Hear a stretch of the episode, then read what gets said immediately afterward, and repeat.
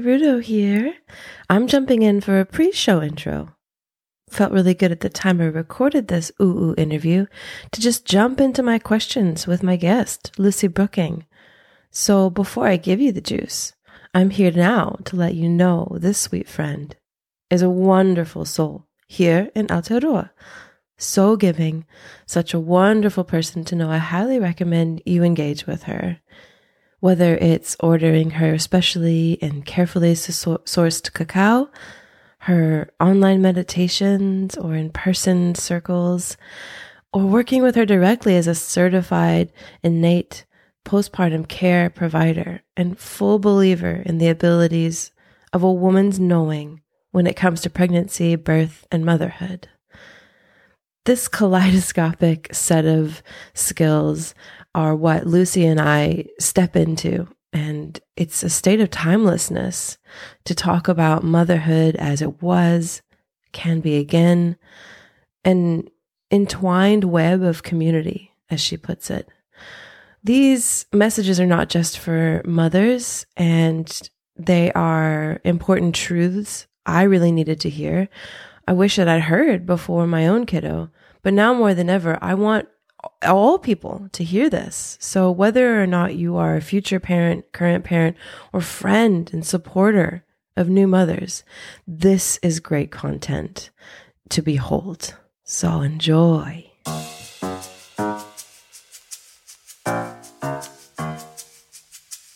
Welcome to the Rudo Love Podcast, a series of interviews and anecdotes tailored for the inquisitive souls of today. Today I have with me Lucy Brooking. She is a dear friend that I've carried in my heart, even if we have not been able to spend the last couple of years together. So this is both a recording and also a reconnection.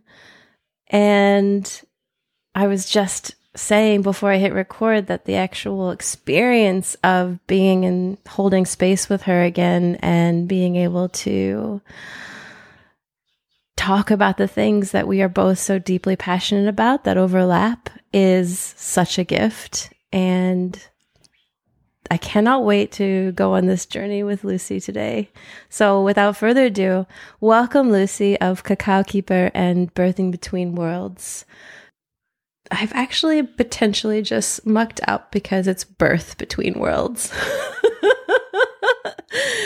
so, apologies, Lucy.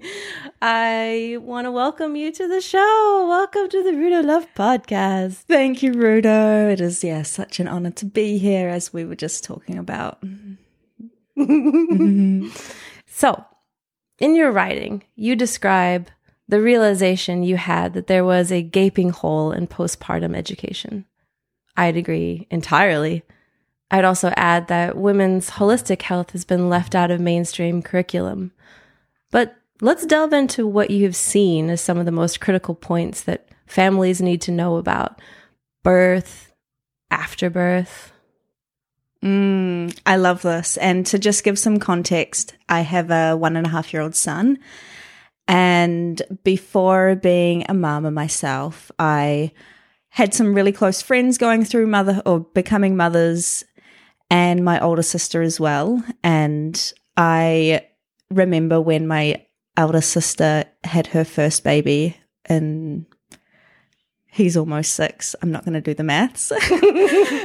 I had just no idea what it all involved and the complexities of having a newborn and becoming a mom and the huge identity shift and all that is involved with mm. that whole thing.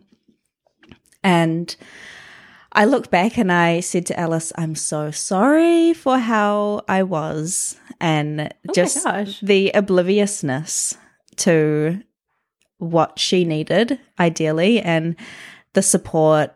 So, yeah, it was when I was pregnant myself that I l- learned, absorbed, was immersed in this whole world. And I when I was pregnant, I didn't really look too much into the whole like labor and birth itself. I was more like, ah, postpartum. I know that this is a time that we're just not prepared for. And I've now, I had now heard stories that there, it is really challenging and there's, you know, your life is turned upside down in a way. And so, yeah, I dived into books such as The First 40 Days and The Golden Month. Mm. And these two books I just absorbed super quickly.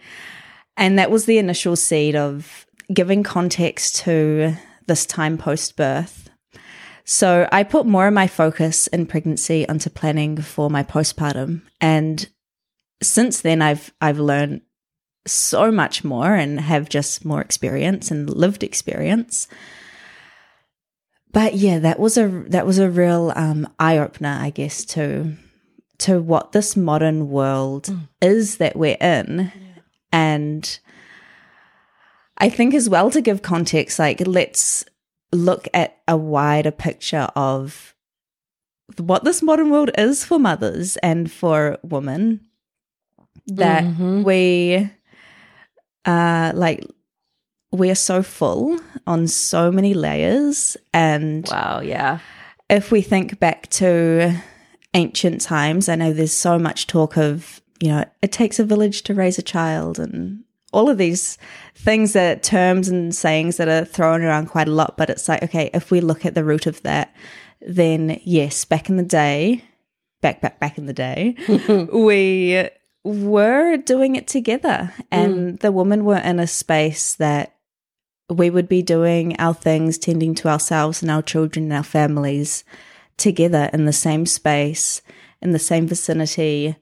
One woman would cook while the other tended to her and her child, and breastfeeding was shared. And, you know, so many tasks and roles were just entwined into a web of community.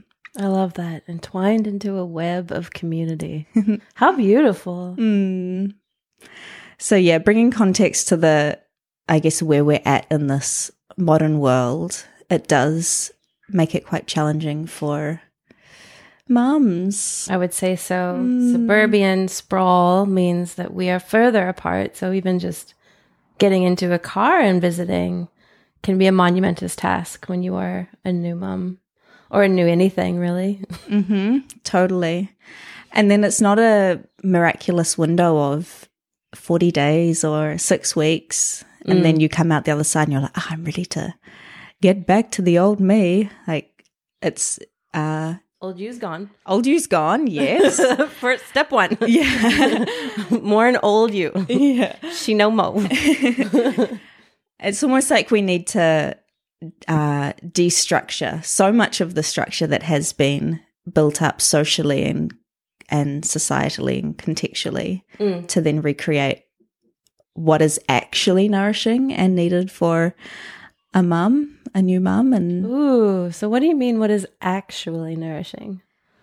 Well, I in the uh, framework that I have learnt, I studied with Rachelle Garcia Seliga of Innate Traditions. Cool. Shout out. Yeah, she is amazing and such a well-lived woman, and shares so many beautiful things. But I did her uh, postpartum care provider training. Is she taking on new clients, new people? Yeah, so she has an intake every year, and then it's a ten month.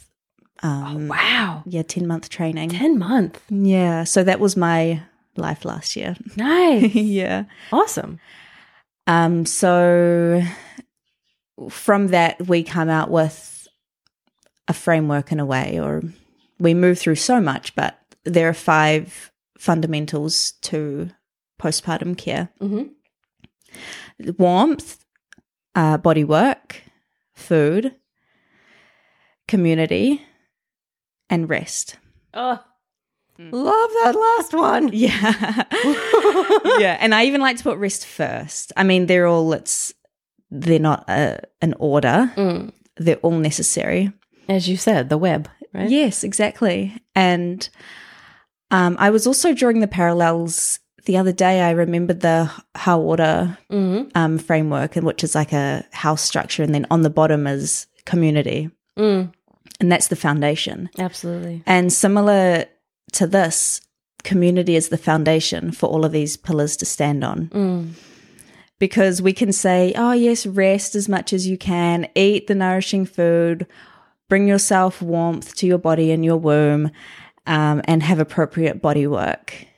But doesn't your mum do all of that for herself? Like, no. not without other hands Correct. picking up the other things. Correct. Yeah. Like Yeah. a new mama is not in the appropriate space to be in the kitchen two days post birth, like cooking up a warming, nourishing meal for herself, and then initiating body work, and then like bringing warmth to her body, wrapping herself up, doing a steam, all of these things. And I remember in my um, immediate postpartum, I had these tools. Like I, I have a practice of doing a yoni steam and I have the the knowing and the tools and and the foundations.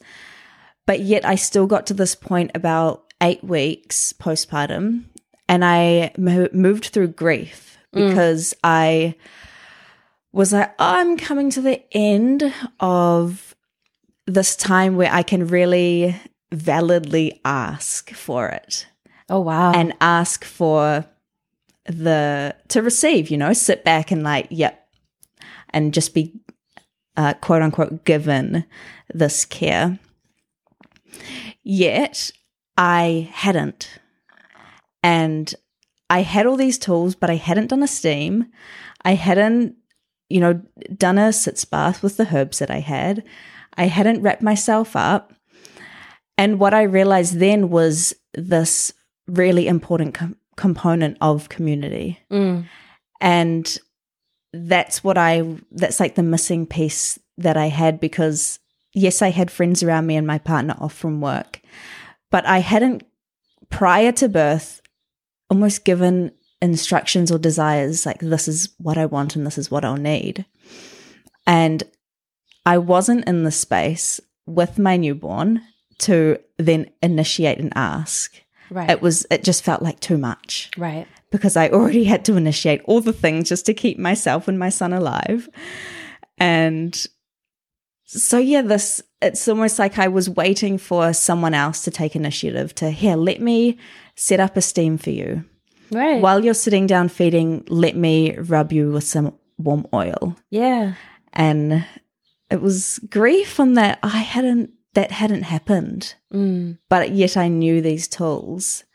And so then I thought, wow, if if me who is equipped with these tools still doesn't have that, like wow, a family or a woman that A doesn't even know the tools or have a regular practice with them. Like it's so hard. agreed.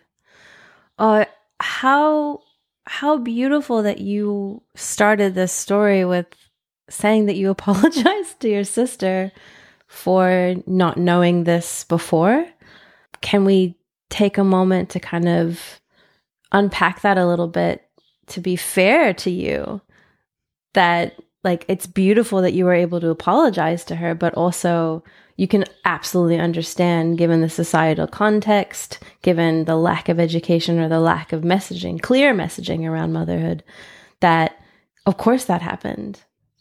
The the hand me down practices if they're not there of course you didn't know until you dug deeper yourself um, I I'm doing this for myself as well right now. I'm saying I, f- I forgive myself for not being able to do that for every single person that I've ever known has just given birth. Like my heart is jumping out of this desire to set a wrong right that we can go and look after our our women. Um so I forgive myself for not having um, the tools to do that. So I'm really excited to learn and be more conscientious and more intentional uh, especially in the Steiner community that I'm in, there are parents in IM's class that are that have just given birth or have recently given birth, and I'm thinking to myself, I really need to ignite the teachings that you have and and walk the walk myself with this. Mm. So thank you for initiating this discussion because I think we've all kind of dropped the communal ball at some point. Yeah. And it's that thing again like we don't know what we don't know. Mm. And that can be said for so many things.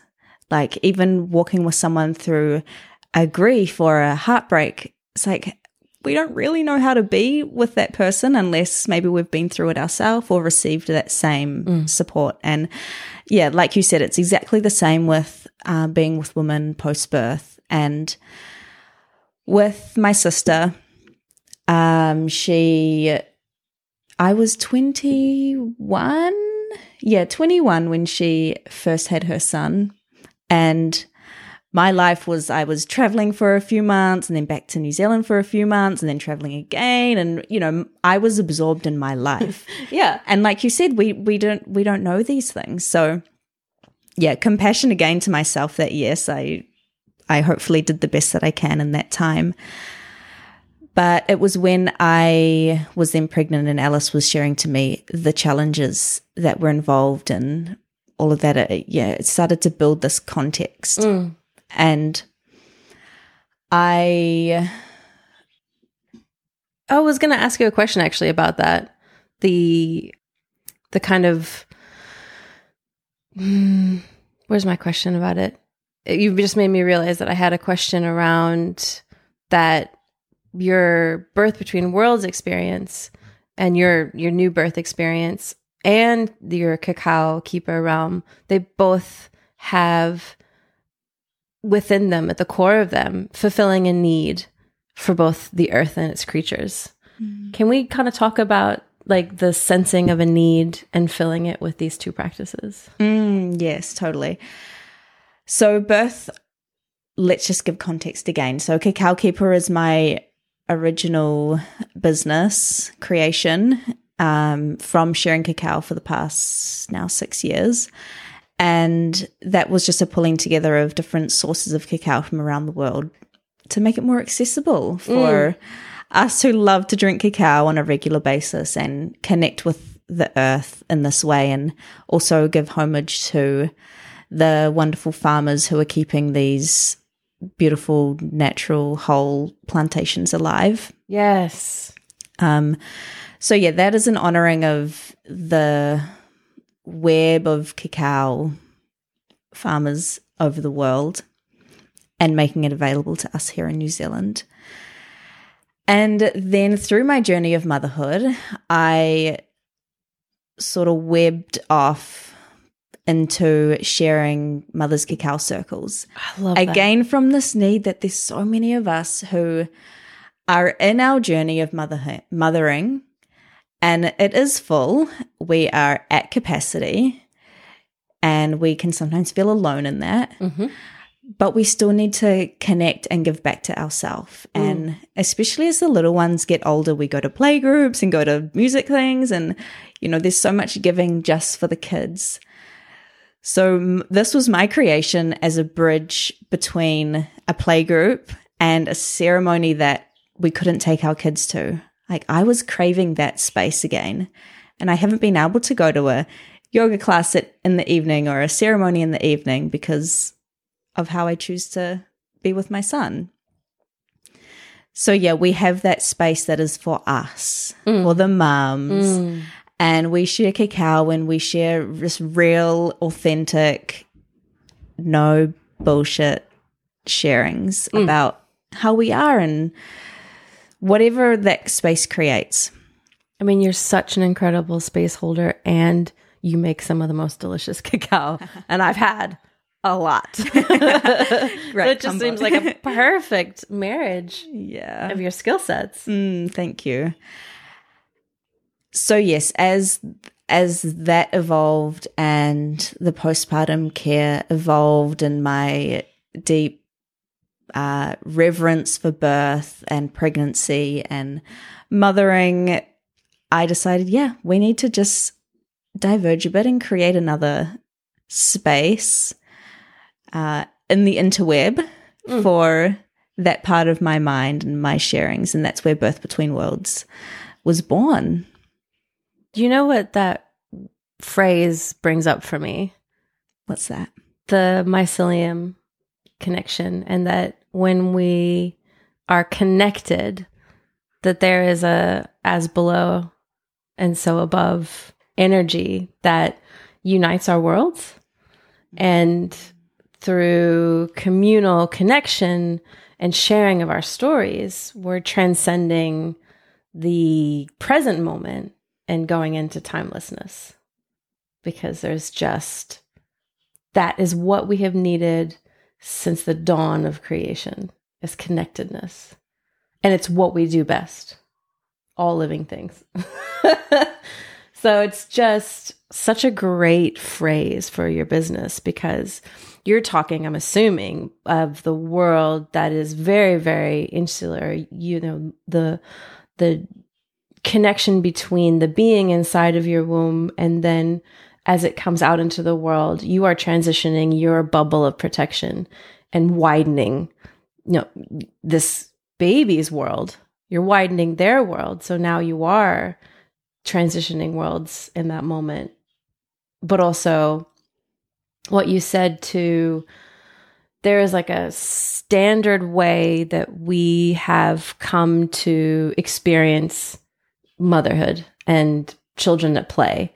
And I love that you are signaling that ritual and ceremony along with children at play can coexist. Like you don't have to keep them on the side.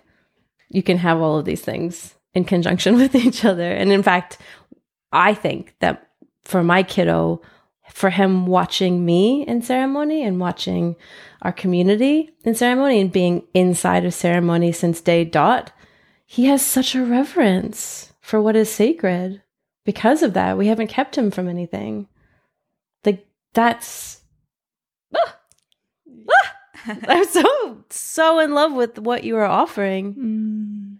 Your your ritual and ceremony um, realms are just as I, I'm going to say just as important as they are to me. Like I know this deeply about you that you have a reverence for ceremony. And you know, you've gone all over the world to explore it, to encapsulate it in different cultures and different voices. Has your ceremony changed year by year or have your ceremonies remained much the same? Mm, beautiful. And I love um, that you touched on the importance of having the kids involved in these. And when I think about that, how my ceremonies have adapted and changed over the years, like they've adapted and changed as I have. Mm. And and having that trust and ability to sort of transform mm. and self permission as well to transform and then own where I'm at and how I'm sharing and what I'm creating. And yes, they have changed. Ooh. They have changed over the years. And this is how long it's been since we've had ceremony together. I feel like always at the core of me as a person is earth. Yeah. yeah. like I'm I'm very much more drawn to the grounded, the the hairness and the realness of this realm. Mm. And yeah, my spaces are more meditative and inward and settled. As you probably remember from the probably the cacao meditations would be the mm. ones you were mainly mm. at, is that right? Yes. And um, this synthesis, this exploration into um, our bodies as women. Um, we wrote letters to our wombs. Mm, yes. Oh, that was such an incredible night. At Midnight Baker at Yishu's back shed, which had such a beautiful energy to it. And then to be doing something for the, I, I hadn't directly look, looked at her at my womb space. Mm postpartum until that moment. Mm, powerful. Yeah, and I would say now, so even more, we're doing things like that, especially with my work with mamas and with women. And this goes hand in hand with my own exploration into myself again as a woman and as a mama. Mm. And it's, it just evolves as I evolve. And sometimes I actually find it really hard to put into words with what it is and what, what is a ceremony space that I create. And again, it's one of those things that really just needs to be felt. And I've also returned to the simplicity in that it doesn't need to be anything. Mm. And and that ceremony can be anything with intention. Yes. And it's that calling in of our own presence and our own devotion to life itself. And that is the ceremony. There's no rules. And yeah, I guess we're talking about generalized with certain things there are like frameworks but we mm. won't go there. Of course there are things. But yeah with what i'm sharing it's like life can life is the ceremony. And with mothering itself and birth definitely it's it's the most like sacred ceremonial transcending thing and it is the most normal mundane. Yeah. And we see pregnant people walking around everywhere. And I remember when I was pregnant, I would uh, think like, does everybody else know what is going on inside me right now? Like, oh, yeah. why aren't they all like, this is the most magical thing ever? Like, you are amazing. Life is amazing. And it's just like, ah, you know, it's normalized and mm. it's common, mm. which, yes, of course and then yeah you you see someone that's has a newborn and it's like they just went through birth. Like what? It's insane. What about the significance of the names for your business? So cacao keeper came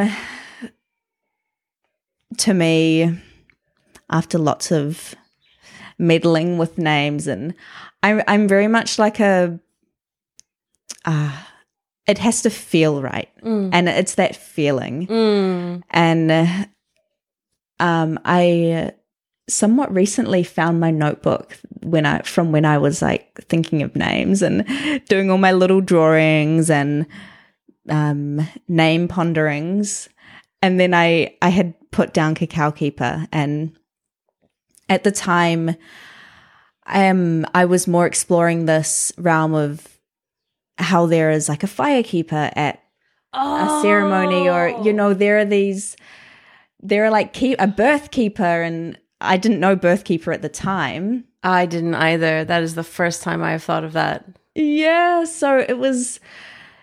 I think that's the train that I was going down, and then it was just cacao keeper, and ah, it it just felt like yeah, that's what it is. Oh my god. Yeah. And then Birth Between Worlds, I I had a few other names come to me and that was the biggest thing that I was kind of pondering over for a while and I had some and it was like, yeah, that's nice. It makes sense, but it didn't have that feeling. Yeah. And then I was thinking about the and you were talking about this before like mm. sort of the meaning behind birth between worlds and for me, there's that element of that altered state we get into. Oh, yes. In birth. It is. Yes, totally. and no matter how you birth or where you birth, that state is, it happens just through our bodies and sheer physiology. exactly. Yeah, exactly.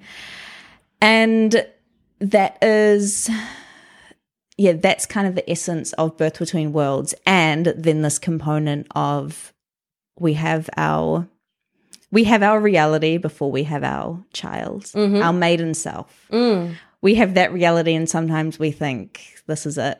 Mm. and then we have our child and we become a mama, and it's a whole new world. And you often don't know what that world will be like until yeah. you're there. And so it's this honoring that yeah, we're all part of the same continuum, but it's it's really just a different phase of ourself and and honoring that there is these different there are these different phases mm. of what our world and our reality is. You were speaking to the kind of curriculum that exists or the frameworks that exists. Did you want to talk a little bit about some of the packaging up of the things that you do with people in that space? Or is that something that you like to kind of hold on to as the people come to you? Yeah, I would say it's uh, always individualized because cool. each family no, is yeah each family is so unique and uh, of course there are the foundations as I mentioned of uh, appropriate postpartum care if we're talking about postpartum work. Mm.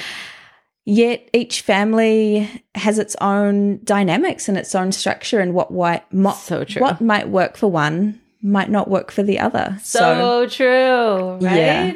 Like we always get told, like do it this way, do it that way. mm-hmm. Yeah.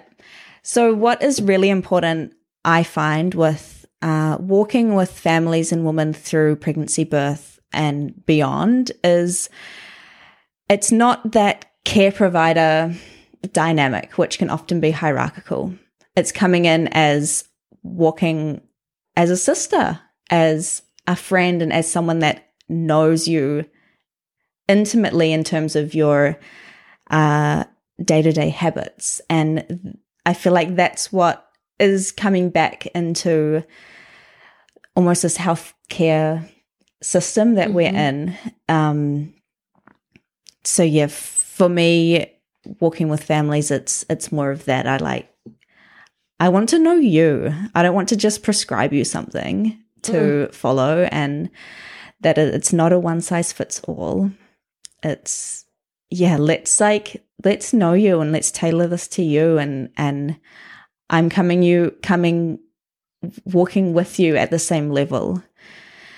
And that's something I'm just linking back to um, cacao and ceremony as well. It's like when we're sitting in circle, we're all at that same level. It's not, I'm a facilitator and I know everything. It's no, we're all here together and we're learning from one another and we're walking this life together. It's, it's not a, yeah, it's not a hierarchy. I've been hearing stories of the power of just listening to someone uh, without inserting the shoulds, the I think or I hear you saying this, or, um, well, you know what, you should reframe. You know, in, instead of all of the normal trappings of active listening, which are around response, instead being just in the state of listening, just in the state of witnessing. And for me as a as a talker, as a problem solver, as a, you know, enmeshment kind of relational kind of leaning, the art of just being present and just listening to someone, I I can't think of a skill set that is more crucial at this time to just listen to people. Totally. And observe them mm-hmm. as they are. Mm-hmm. Mm-hmm. You must be so so fucking good at this by now. like you were already so good at just being present and not trying to steer anyone in any direction. Mm-hmm. So, my God, the fact that you've landed in this role, this is like a superpower of yours. Mm.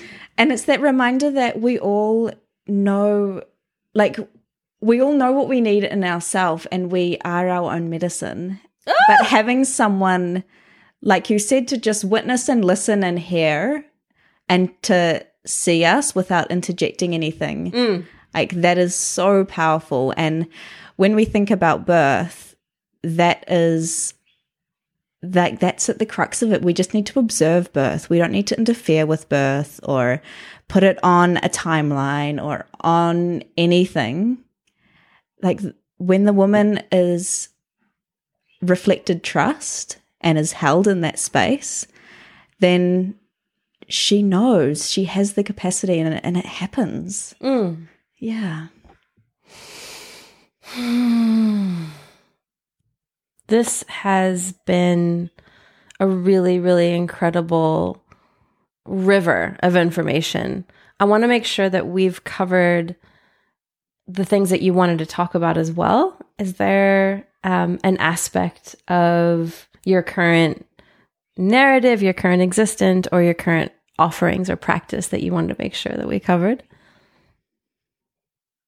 I would just love for every woman, birthing person to just really harness the the capacity that they have in themselves and to know who they are in their abilities and trust and like yeah i just i just really hope that every every person is is held in that web that we've been talking about and and has it and and lives it and breathes it and yeah just be is being in their own medicine and state Mm. Are there symptoms or you know common behaviors that you've noticed when someone is not in that state? When someone when you can tell when someone's not being held? fragmentation of the mind i would say is is common in so many of us whether we're uh, going through pregnancy or birth or postpartum or not and i would say unfortunately that is kind of a byproduct of this modern culture Mm. where we can be quite fragmented and um yeah Can you explain a little bit further what you mean by fragmented? I don't like to pathologize things or put labels on, um, but maybe to give context, uh, anxiety, depression, postpartum depression and disease, and yeah, I I don't like to simplify them down to those labels because I feel like it's so much more complex. But for me, that is that uh, manifestation of fragmentedness within our own being. And, and if we think about our center line as our pillar, it's like whether we're living in that or not. And we might feel a bit off center or a bit ungrounded or, yeah, mentally messy. Yeah. Yeah. Nope, that makes complete sense. I appreciate what you're saying around our tendency to create labels for things that um, I feel like they have their use in the sense that if you have a community of people or there's like somebody who's in your immediate support network who doesn't see you struggling to have some extra like familiar words because I feel like mothers have come to the you know to the microphones saying I've experienced uh, postpartum depression, uh, which flies in the face of how you might perceive me because I'm a public figure. I'm just thinking of the of the women who have been uh, sharing their stories when they have like a high profile, and I think the familiarity of what damage a woman can go through when she is out of alignment. I love that you simplified it to you have this po, this center line, and you are either in it or you're off it. And you just you just know. That brings us back into our own self-regulation. I know when I'm off. Yeah, and like you said, this common uh, framework for those words, uh, it does make it more relatable and and give context to someone who might not know that. So yeah, there is, like you said, there is value for these terms. Yeah, it's a it's a balance. It's a struggle. I can I'm on I'm on of two minds of the, of the use of popular terminology, but I think when it becomes a buzzword and it loses its meaning, it does remove us from the actual experience of being in it. Yeah. And uh, maybe it's this um, more subtle thing of, okay, maybe someone does say, I have or had postpartum depression. it's then what happens if it's like, oh well, um, maybe you should look at getting some, uh, like medications, or it's like, oh, like Don't go there first. yeah. maybe. it's it's like what what do we then do with that information once we have a label or a a form to it? Mm-hmm. Yeah. There's a whole treasure chest, as you were saying, Lucy, that you had this this whole um, tool belt of things that you knew would be good for you, and having some like a a, a, well slept, saner version of yourself who knew everything that you knew to go side by side with you, building back up the tools, back up the frequency, back up the the practices. That's what you want to make sure that all of us have, and that's like the takeaway from why we're here is, hey, these are incredibly obvious things, but you're not in an obvious state when you are in this altered existence. And whether you are a person who has given birth or someone in your immediate family has given birth or someone in your support network, the role that or the opportunity that you have to take on some of what Lucy has put into practice, put into this incredible package, take it on, take it to the next level. That's what I'm giving myself in this moment is okay, I'm ready to be a better extra mother tree to the other mother trees that are around me. You put that so perfectly, Rudo. Thank you. yeah, one hundred percent. Yeah. That's gorge. Did you want to say anything else? I have some questions for you, but I just wanted to make sure that we've got um, anything else that's on your mind.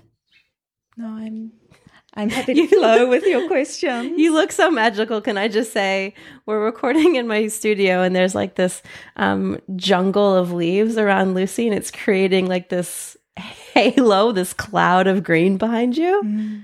I could not imagine a better background for you. Sun streaming in the window, you're luminous. this is magical. It's a divine space. Okay, Lucy. I have some questions I like to ask people for my podcast. Uh, the first one, are you ready? Mm-hmm. Given the opportunity to spend a day with any version of yourself from the past, from the present, future, what would you choose?